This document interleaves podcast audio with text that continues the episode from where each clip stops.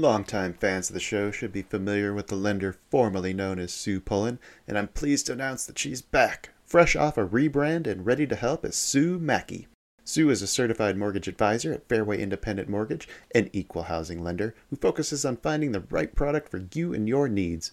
She has over twenty years of experience helping thousands of homeowners. Whether it's purchasing, refinancing, or even a reverse mortgage, Sue will help. Sue's licensed in thirty-six states now, so reach out and let Sue Mackey it happen for you. The best way to reach her is to just give her a call at five two zero, nine seven seven, seven nine zero four or in an email, s pullen at fairway m c dot com.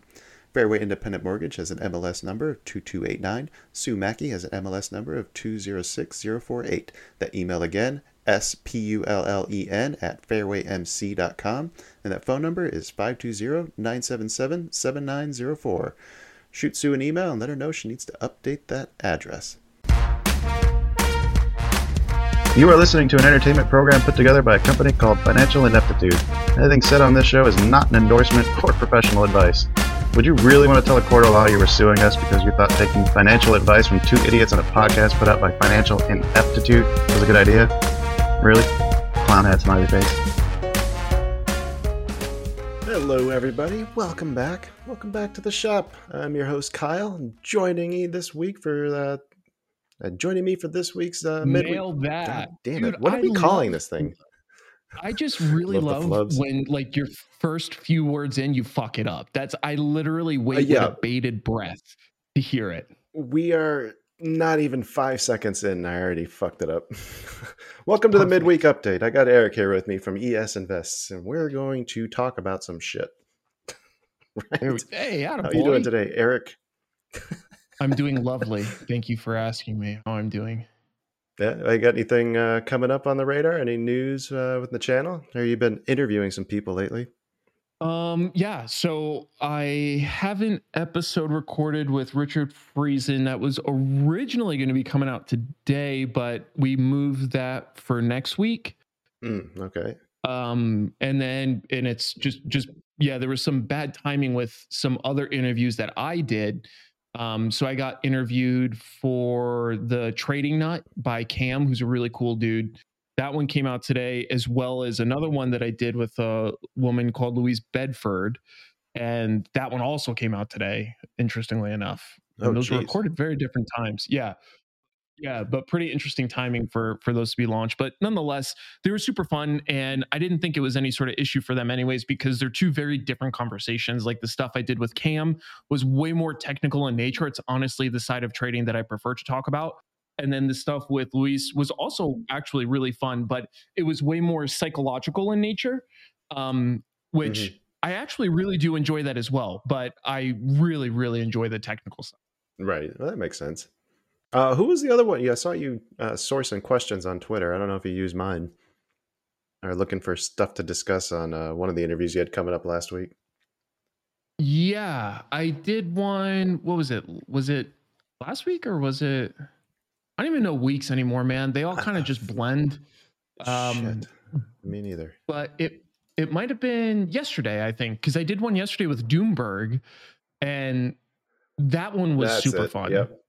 Yeah, Doomberg was hilarious because they're they're a they're a faceless brand. So we, but I do my Zoom sessions with video, right?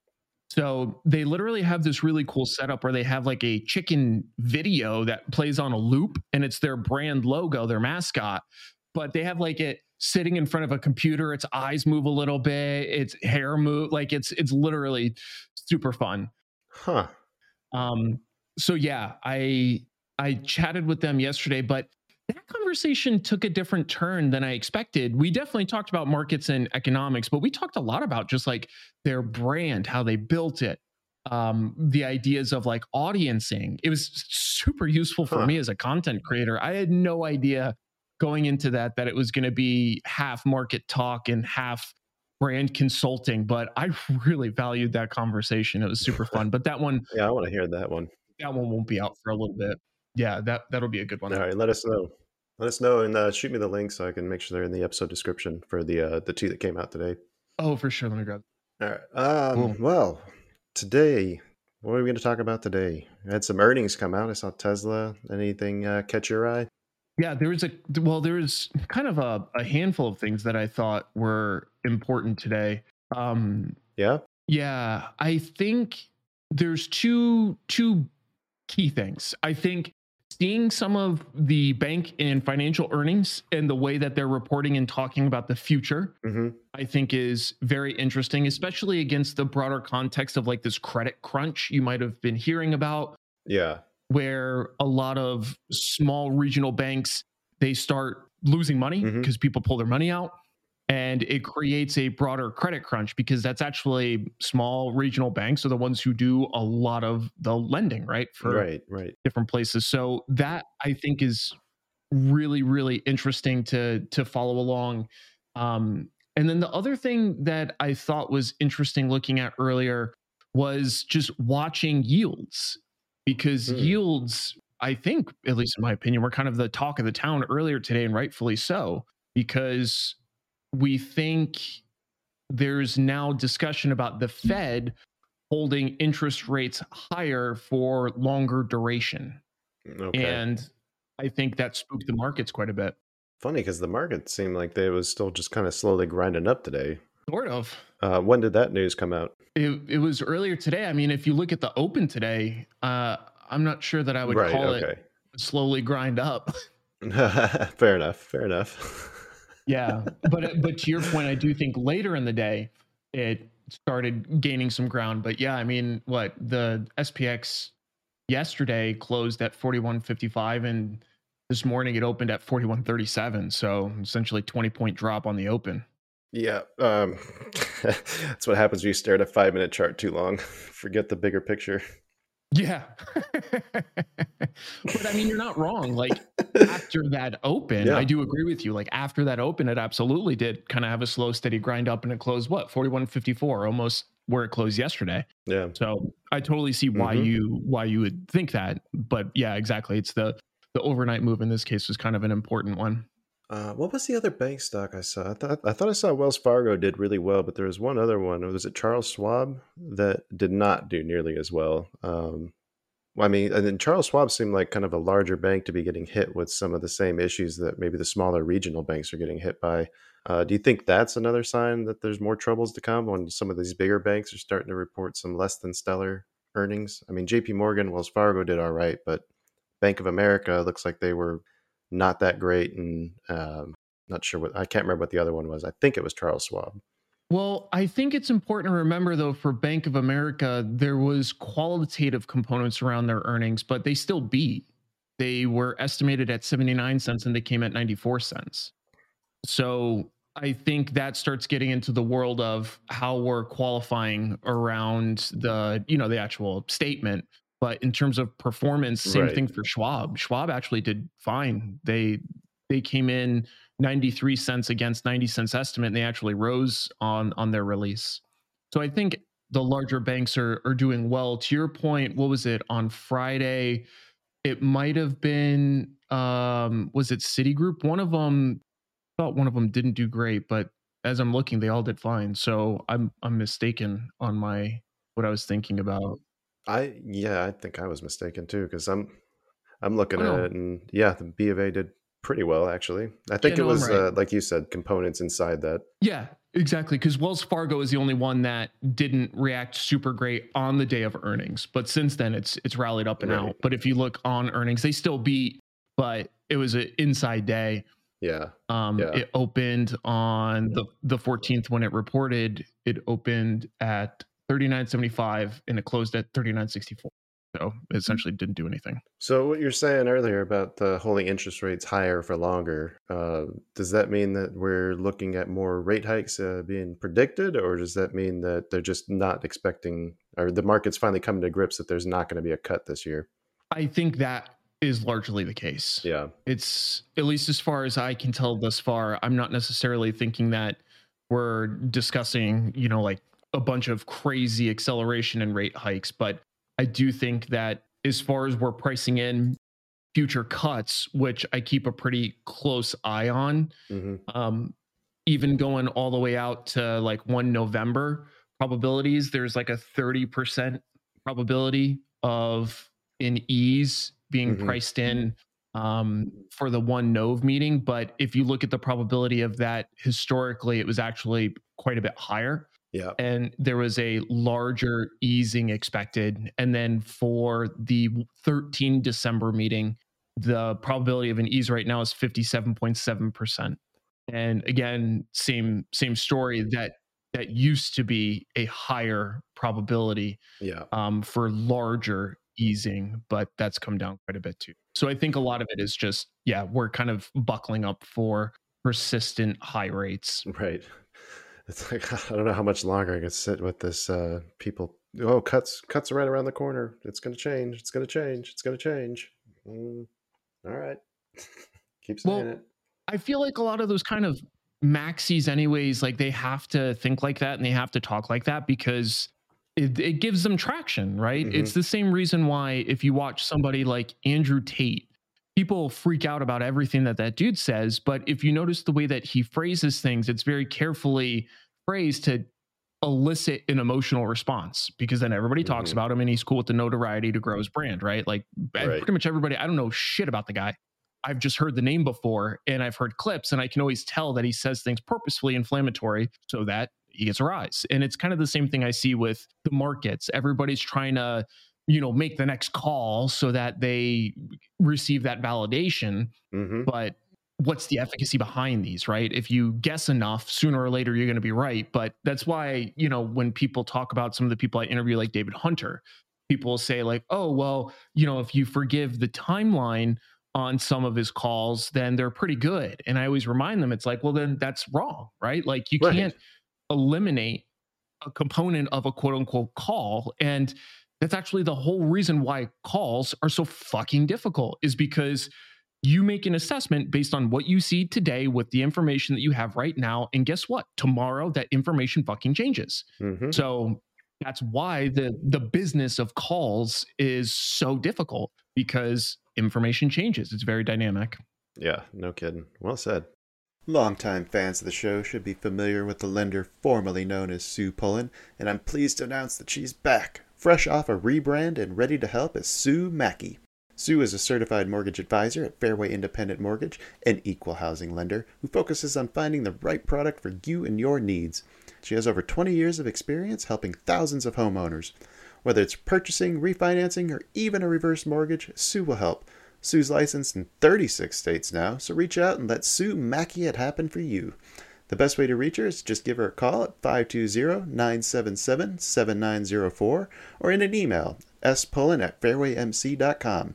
Fairway Independent Mortgage has an M L S number of two two eight nine. Sue Mackey has an M L S number of two zero six zero four eight. That email again, s pullen at fairway m c dot com. And that phone number is five two zero, nine seven seven, seven nine zero four. Shoot Sue an email and let her know she needs to update that address. Mother's Day is almost here, and you can get her the most beautiful time-tested gift around. A watch she can wear every day from Movement. Whether mom's into classic dress watches, rare and refined ceramics, or tried-and-true bestsellers, Movement has something she'll love. And right now, you can save big on the best Mother's Day gift ever with up to fifty percent off site-wide during Movement's Mother's Day sale at M V M T dot com. Again, that's up to fifty percent off at M V M T dot com. Uh, I'd like to spend the rest of our time uh, doing this, something similar to what we did last uh, or a couple weeks ago, maybe it was a month ago, where we kind of build out a trade. So we've been talking a lot about Activision kind of off and on with their the merger coming up. Uh, I've been looking and watching their charts since the expectations of the approval uh, getting passed in, in the Eurozone uh, and the the rally it had from there, a nice gap up into like the eighties, uh mid eighties. It's bouncing between like eighty-six and eighty-four right now, seeing it like nice and pinned in this area. And I see we got earnings coming up on Thursday, and I'm wondering if there's like, how can we take advantage of that? Like what's a what's a good trade thesis that we can build out to try to uh try to, to take advantage of the run up into that earnings? Is it is it enough time to do that? Uh, is it something that we can we can try to, you know, capitalize on? I have a couple trades just by doing a cursory overview. And for everybody listening, like I, we didn't talk about this ahead of time. Like I, I haven't looked at this yet, but just looking at it, there's a few things that come to mind. But before Let me before before that. Let me let me tell you the assets that I have currently. I mean, I have two hundred shares of Activision that I'm holding currently, and I have two uh, calls that expire in June. Uh, ninety dollar strike that I'm holding that are uh, profitable. So I've got some assets that I could try to play with too. Got it. Yeah. Okay. So if you're long shares, yeah. I mean, um, can you take those calls? Wait, are those calls? Are they at a profit now or no? Uh, yeah, I bought them at one fifty. I think they were trading around two fifty or somewhere in that area. Oh, they're long calls. Yeah, long calls. Okay. Weird. Okay. Um, yeah, there's, yeah, the long calls part throws me off a little bit just because if you're long shares, you could be long calls too, obviously, but I typically don't, don't do that. Um, nothing wrong with it. It's just not my go-to, but I think the very first thing then with the position that you have on, are you looking to add more long deltas to it or no? Uh, no, I think I've got enough long exposure at this point. Okay. And what is the expiration for the long calls? Uh, June. Um, I think it's the June month. sixteen June. Yes, that sounds right. And what's the strike? Uh, ninety. Oh, so you're out of the money. Out of the money, but okay. It's profitable. Right. Yeah, yeah, yeah. Um, yeah. So for everybody listening, what I was doing right there is I was seeing if this is suitable to sell calls against. Mm-hmm. So this could be part of like a leap or not a leap. Sorry. It could just be part of a diagonal. And in this case, I wouldn't trade a diagonal, at least on those long calls. And it's just because they're a low delta. They're thirty-eight delta. Mm-hmm. Um, and yeah, they're trading at... They're a profit for you, but I wouldn't trade short deltas against that with it being only a thirty-eight delta. If these were right. further in the money, then yep. they would be a different story. Yeah. So the follow-on question, at least for the long calls part of it, is what's the the profit-taking plan for these? Uh, I was waiting to see. Uh, what I wanted to see was the the approval, if they get the approval for the acquisition to go ahead through the the Euro Commission. That's uh, I wanted to see that happen, and then I was going to take my profit after uh, that news dropped, or at the end of April. If it doesn't come, then I'm just going to dump it. Why are you going to hold it into that? Because uh, that's my that was my expectation. That was my thesis, is that it is going to get approved. I've been on the uh, the the bandwagon of this deal is going to go through basically since I read about it. So I'm operating on that thesis. Got it. Yeah. So I think with that case, and if you're wanting to leave the the long calls on, that leads me to the long shares. What's the plan for those? You know, I just, that's been something I've held for about ten years. So I just, uh, I just figure if it gets close to that uh, acquisition price, then I'm just going to dump them. So anywhere, like once it hits like ninety-two, anywhere between ninety-two to ninety-five, then I'll probably start putting a, a tight stop on it and looking to get out. Got it. Okay. So there's a couple things. If we're not looking to add size, I wouldn't be selling any sort of cash secured puts. Mm-hmm. My disposition towards this, if we were flat or if we wanted to trade the earnings release by itself, I would be looking at short volatility. So something like uh, short straddle. Mm-hmm. If you want to essentially play off of the position that you have as is, I would be looking at short calls against it. Understanding that if you hold them through earnings, there is a chance that those could get called away. But what was the the deal price again for them? Uh, ninety-five. Yeah. So you could still sell pretty short term covered calls against those long shares, and you could sell them somewhere at like ninety. You're going to give away potentially five dollars of upside if it goes through, but you're going to collect one dollar thirty up front. And that's a pretty low delta Uh, series of short calls. It's only a thirty delta. Mm-hmm. So that's one way you, and the other pro- thought process I have there is you already have other long deltas. Right. So it's not like right. you're sabotaging the upside potential. You still have those long calls. Otherwise, that, yeah, I exactly. wouldn't necessarily want to go that route. Yeah. So I think it comes down to if you're wanting to trade earnings as it is, or if you want to tie it in with the existing positions. And then if you want to tie it in with the existing positions, it comes down to the upside, um, how much upside exposure you want to have. But as a product in and of itself, um, I still think you could trade earnings around it because right now it's set to report on the twenty-seventh after the close. Yep. And it's super high implied volatility percentile. So there's a pretty good opportunity here, I think. I was just looking at that. Uh, yeah, I wonder if they're expecting news of the deal or something, like some sort of update uh, at this earnings call, which kind of makes me wonder if I want to be holding through it too. The more I think about that, like that's a, this seems like this is an outsized or bigger unknown for some reason or another. Yeah. And that, that that's actually one of the things, like, as I'm looking at the volatility going into it, that does surprise me. The, the fact that it is that high, I wouldn't necessarily expect that. Right. But it also tells me that there's uh, still a pretty significant amount of volatility around the event. So for me, I think, yeah, th- those are the two ways that I would be thinking about it. Uh, that, well, that sounds very similar to what I was thinking.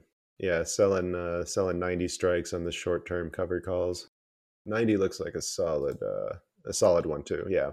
And the and the cool thing, at least what I would do, is I would trade the twenty-eight Aprils. Yep. Because a lot of that theta is going to decay before the announcement, unless we get some sort of big rally into it.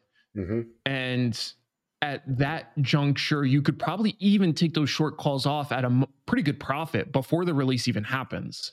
And that's kind of what I was actually hoping to to be able to do. That was the that was what I was hoping we'd come up with.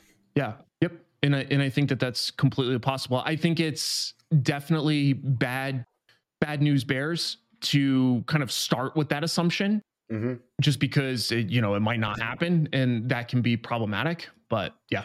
But with the the fact that I've got covered shares or shares covering it, it makes me feel a lot more comfortable uh, taking on that risk and not having to cap the upside, other than just what I'd be sacrificing uh, on the potential profit of the, the shares. But even then, I mean, if I get if they get called away next week, at basically my sell price would be uh, somewhere around ninety-one thirty. I think that's close enough. You know, if the deal doesn't go through, yeah, what am I risking then? I'm risking probably a, probably a drop back down into the seventies and sixties. Oh, definitely. Yeah. If if that deal doesn't go through, this will plummet for sure. Right. Yep.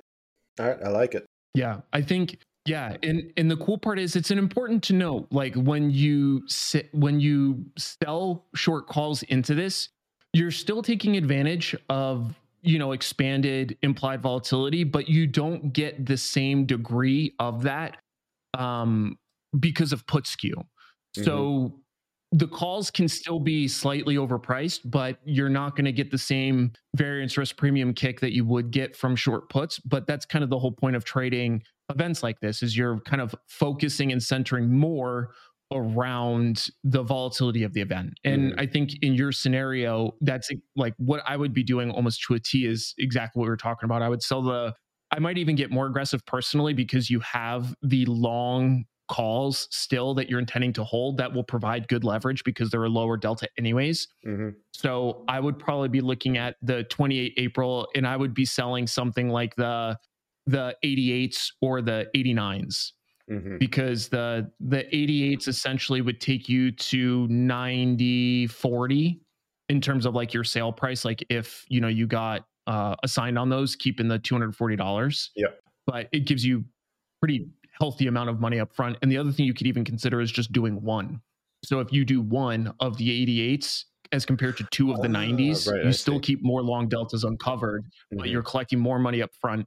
And like, that's the way I think about that stuff. Yeah. Okay. That makes sense. Uh, are you worried at all about the lower volume, trading volume on this? As uh, because that's the, the only thing that I see that may, maybe gives me a little bit of pause, is there's a lot of people long on Where? the tw- ninety and eighty-seven strikes, but the actual trading volume today was actually uh, less than five hundred uh, for each of those strikes.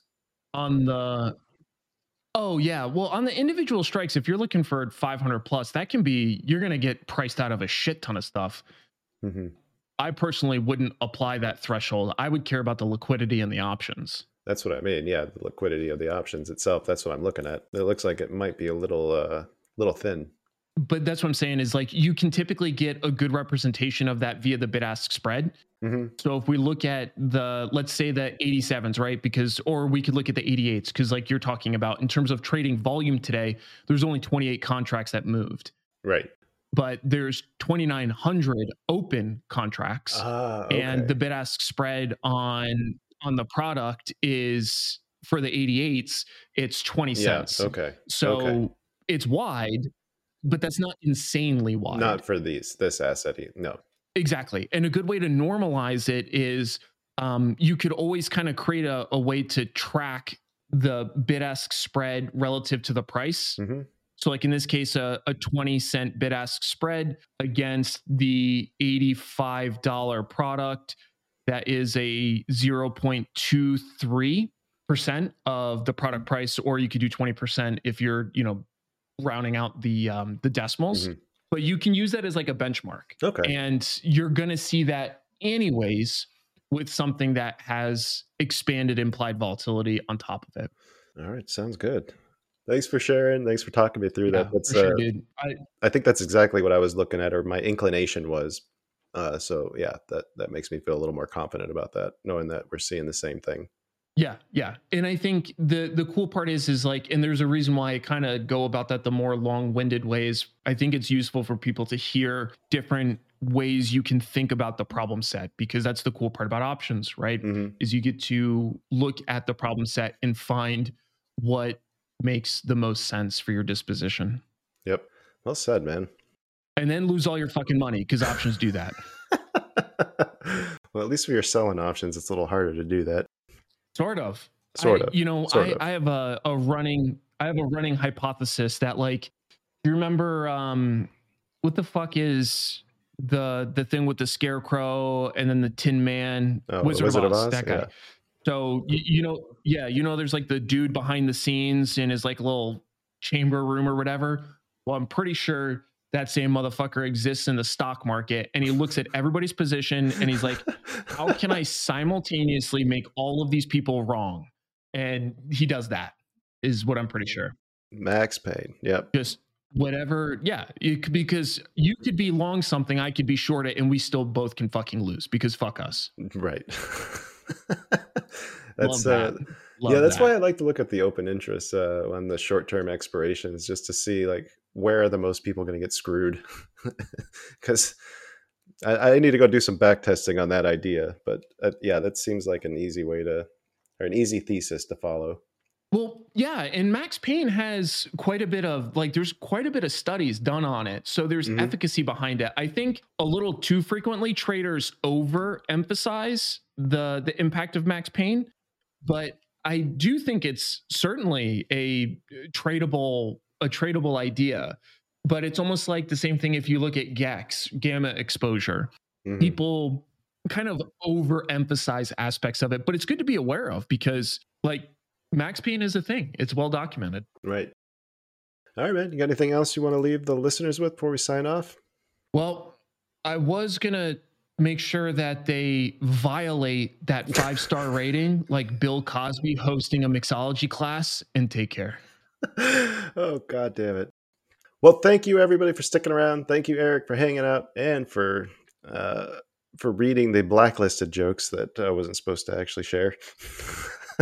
If you'd like to see more about Eric, how he trades, visit his YouTube at E S Invests. Check the episode description. We'll have links for the, the new stuff that he's got coming out this week.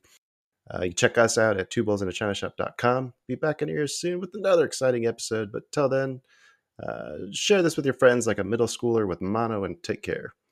Mine was better. Yeah, it was. Vote on whose was better. Thumbs Mine. Up if you liked Eric's better. Yeah, mine was way better. Yeah.